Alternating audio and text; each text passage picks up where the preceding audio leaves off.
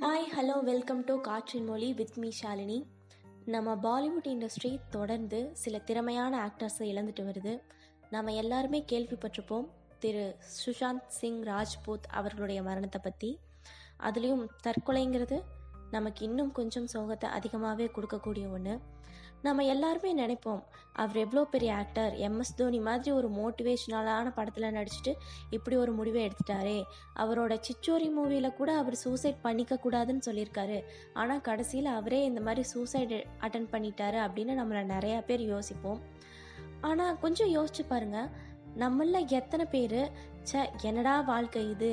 பேசாமல் சூசைட் பண்ணிக்கலான்னு தோணுதுன்னு அப்படின்னு ஒரு நிமிஷம் கூட நினச்சி பார்த்ததே இல்லையா? கண்டிப்பாக நாம் எல்லாரும் அட்லீஸ்ட் ஒரு டைமாவது நினச்சி பார்த்துருப்போம். பட் நாம் எல்லாருமே அதை ஓவர் கம் பண்ணி வந்துட்டோம். அவர்னால் அதை ஓவர் கம் பண்ணி வர முடியல.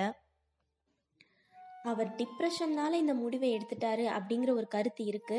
ஆனா உண்மையான காரணம் என்னன்னு யாருக்கும் தெரியாது. அதற்கான இன்வெஸ்டிகேஷன் போயிட்டு இருக்கு அது சரியா தெரியற வரைக்கும் அவர் இந்த காரணத்தினால தான் சூசைட் பண்ணிக்கிட்டாரு அப்படின்னு நமக்கு தெரிஞ்ச விஷயங்களை ரூமர்ஸா ஸ்ப்ரெட் பண்ண வேண்டாம். அண்ட் அவரோட பாடி பிக்ஸை நிறைய பேர் இன்ஸ்டாகிராம்லேயும் ஃபேஸ்புக்லேயும் ஷேர் பண்ணுறதை நான் பார்க்குறேன். அப்படி ஷேர் பண்ணுறதுனால என்ன கிடைக்க போகுதுன்னு எனக்கு தெரியல. இந்த மாதிரி ஒரு விஷயத்த ஷேர் பண்ணுறதை விட சில நல்ல விஷயங்களை நீங்கள் உங்கள் பேஜில் ஷேர் பண்ணுங்கள் அண்டு டிப்ரெஷன்னா அழுதுட்டுருக்கிறதே இல்லை சிரிச்சிட்ருக்கிறதா அப்படின்னு சொல்லி அவரோட ஃபோட்டோவை போட்டு ஒரு சில மீம்ஸ் கூட நான் பார்த்தேன். எந்த ஒரு கஷ்டத்தையும் ஸ்மைலோட ஃபேஸ் பண்ண தனி தைரியம் வேணும். அது அவர்கிட்ட இருந்திருக்கு. பட் நீங்கள் அதை வச்சு இந்த மாதிரி மீம்ஸ் க்ரியேட் பண்ணி டெவலப் ஆகணுங்கிறது அவசியம் இல்லை. ஸோ அந்த மாதிரி விஷயத்த கூட கொஞ்சம் அவாய்ட் பண்ணுங்கள் இது பர்சனலாக என்னோட கருத்து. அவர் யார்கிட்டயாவது பேசியிருந்தா இந்த மாதிரி ஒரு முடிவை எடுத்திருக்க மாட்டார்னு கூட நீங்கள் சில பேர் சொல்லலாம். ஆனால் அவர் பேசலை நமக்கு எப்படி தெரியும்? அவருக்கு என்ன நடந்ததுன்னு அவருக்கு மட்டும்தான் தெரியும். நாம மற்றவங்கள குறை சொல்கிறத விட்டுட்டு இனிமேலாவது நமக்கு பக்கத்தில் இருக்கிறவங்கள பற்றி நாம கொஞ்சம் யோசிப்போம். நான் பப்ஜி விளையாடும் போது எத்தனை வாட்டி சொல்லியிருக்கேன் கால் பண்ணாதன்னு. திருப்பி திருப்பி எதுக்கு கால் பண்ணிட்டு இருக்கேன்னு கேட்குறவங்க தான் இப்போ அதிகம். ஏன்னா ஒரு மனுஷங்களை விட உங்களுக்கு அந்த பப்ஜி தான் இம்பார்ட்டண்ட் அவங்க கால் பண்ணும்போது அந்த காலை நீங்கள் எடுத்து பேசிட்டீங்கன்னா அங்கே நீங்கள் அவுட் ஆயிடுவீங்க அதுக்காகவே எத்தனை பேர் நீங்கள் பப்ஜி விளையாடும் போது கால் எடுக்காமல் போயிருந்துருப்பீங்க. இனிமேல் அந்த மாதிரியெல்லாம் கொஞ்சம் பண்ணாதீங்க. உங்கள் பக்கத்தில் இருக்கிறவங்களுக்கு என்ன ப்ராப்ளம் அவங்க ஏன் சேடாக இருக்காங்கன்னு கொஞ்சம் காது கொடுத்து கேளுங்கள் ஃபிசிக்கல் ஹெல்த்துக்கு எந்த அளவுக்கு இம்பார்ட்டன்ஸ் கொடுக்குறோமோ அதே அளவுக்கு இம்பார்ட்டன்ஸ் உங்கள் மென்டல் ஹெல்த்துக்கும் கொடுங்க. எவ்வளவு தான் பணம் புகழ் சம்பாதிச்சிருந்தாலும் இங்கே எல்லாருமே மனுஷங்க தான். எல்லாருக்கும் கஷ்டங்கிறது ஒன்று வாழ்க்கையில் இருக்கும்.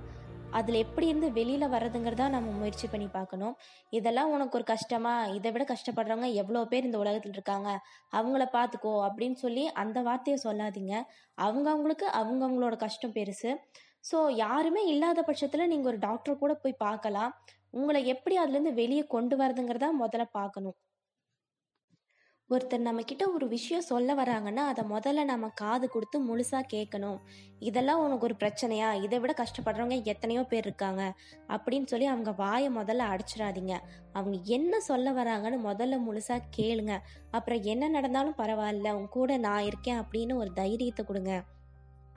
இல்லை எனக்கு ரொம்ப டிப்ரெஸ்டாக தான் இருக்குது எனக்கு அடிக்கடி சூசைட் திங்கிங் வருதுன்னா நீங்கள் போய் ஒரு டாக்டரை பார்க்குறதுல தப்பே கிடையாது.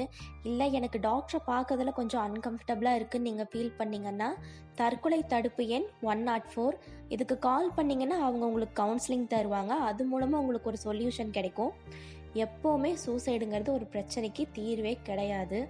சூசைட் பண்ணிக்கிறவங்கெல்லாம் கோலையும் கிடையாது. நமக்கு இந்த வாழ்க்கை வேண்டான்னு முடிச்சுக்கிறதுக்கு தான் ரொம்ப பெரிய மனதைரியம் வேணும். அப்படியே ஒரு முடிவை நீங்கள் எடுக்கும்போது உங்கள் ப்ராப்ளமை சால்வ் பண்ணுறதுல அந்த தைரியத்தை கொஞ்சம் காட்டிங்கன்னா எல்லா பிரச்சனையுமே சரியாகிடும். நமக்கு நாமே ஆறுதல் சொல்லிக்கக்கூடிய மன தைரியம் இருந்தால் நாம் எதிலிருந்து வேணால் ஈஸியாக வெளியில் வரலாம். ஆனால் நமக்கு ஒரு கஷ்டம் வரும்போதோ நாம் வருத்தப்படும் போதோ வேறு யாராவது நம்மளை வந்து டேக் கேர் பண்ணிக்கிட்டால் கொஞ்சம் நல்லா இருக்குமே அப்படின்னு தான் எல்லாருமே நினைப்போம். ஆனால் ஃபஸ்ட்டு நீங்கள் உங்களை டேக் கேர் பண்ணிக்கோங்க. உங்களை கேர் எடுத்து பார்த்துக்கோங்க அப்போ தான் நாம் வேறு யாரும் வந்து நம்மளை டேக் கேர் பண்ணிக்கணும் அப்படின்னு நினைக்க மாட்டோம். இன்னொருத்தங்க வந்து கேட்கலன்னா கூட நாம் அதுக்காக ஃபீல் பண்ண மாட்டோம். உங்கள் சந்தோஷத்துக்கான சாவி உங்கள் கையில் தான் இருக்குது அதை வேற யார்கிட்டயும் கொடுத்து தொலைச்சிடாதீங்க.